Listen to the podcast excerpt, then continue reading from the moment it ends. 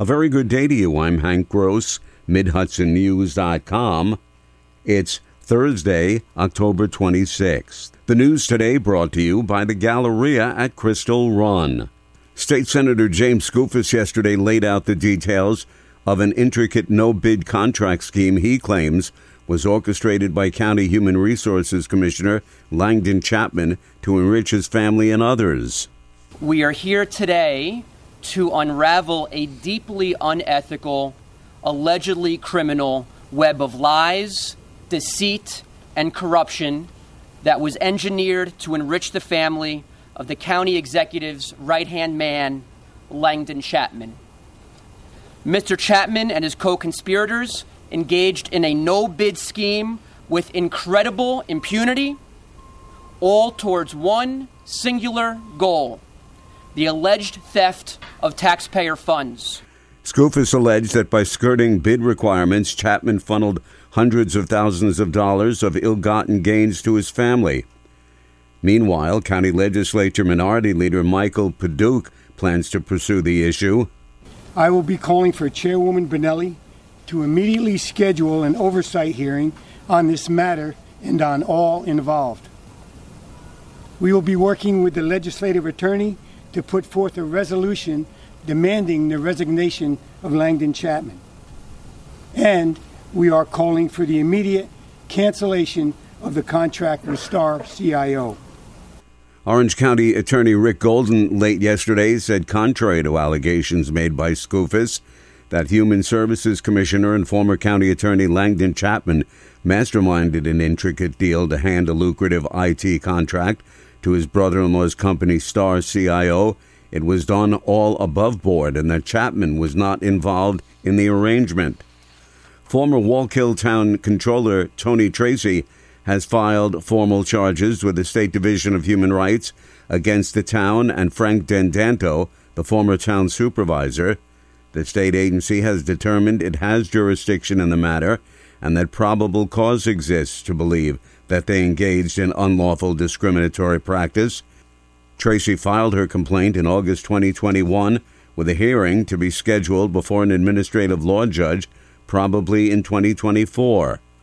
While that has yet to occur, she filed a demand for pretrial settlement of $925,000, according to documents obtained by Mid Hudson News.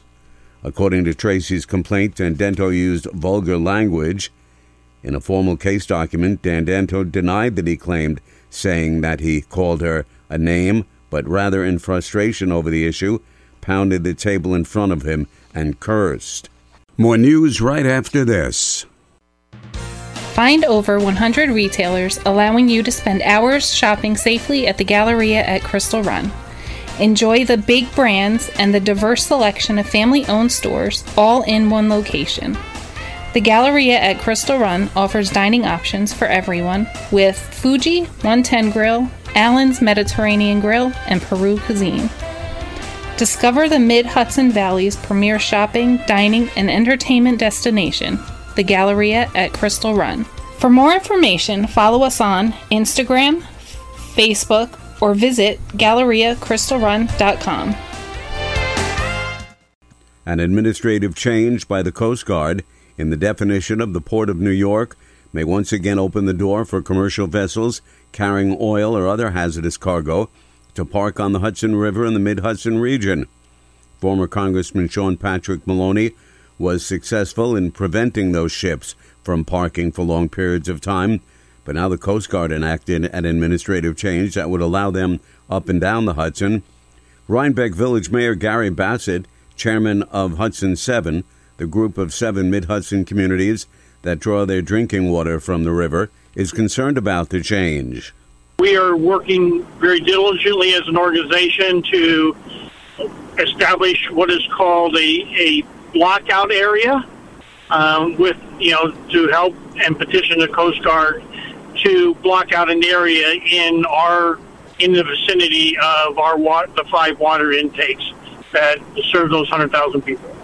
Congressman Pat Ryan is now arguing the case with the Coast Guard to, at the least, protect the Hudson 7 communities that draw their drinking water from the river via water filtration plants in Rhinebeck, Hyde Park, Poughkeepsie, Lloyd and Esopus.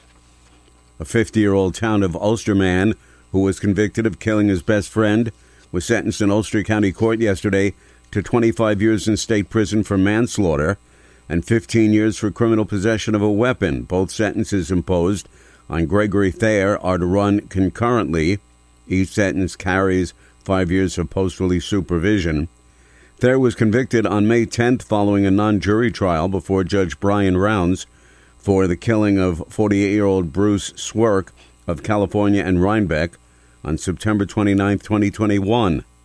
A grand jury had indicted Swerk on a charge of murder, but Rounds found that he suffered extreme emotional disturbance and reduced the conviction to manslaughter instead.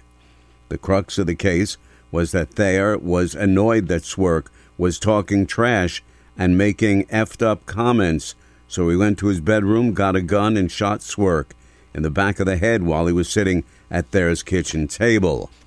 The Republican controlled House of Representatives has elected Mike Johnson of Louisiana as the new Speaker of the House, with Hudson Valley Democrat Pat Ryan saying he is, in his words, as extreme and far right as they come. Ryan, who voted with the Democrat minority for Hakeem Jeffries of New York, said Johnson is, in his words, one of nearly unmatched extremism. Ryan, who served on the Armed Services Committee, said he helped mastermind former President Donald Trump's plot to overturn the 2020 election.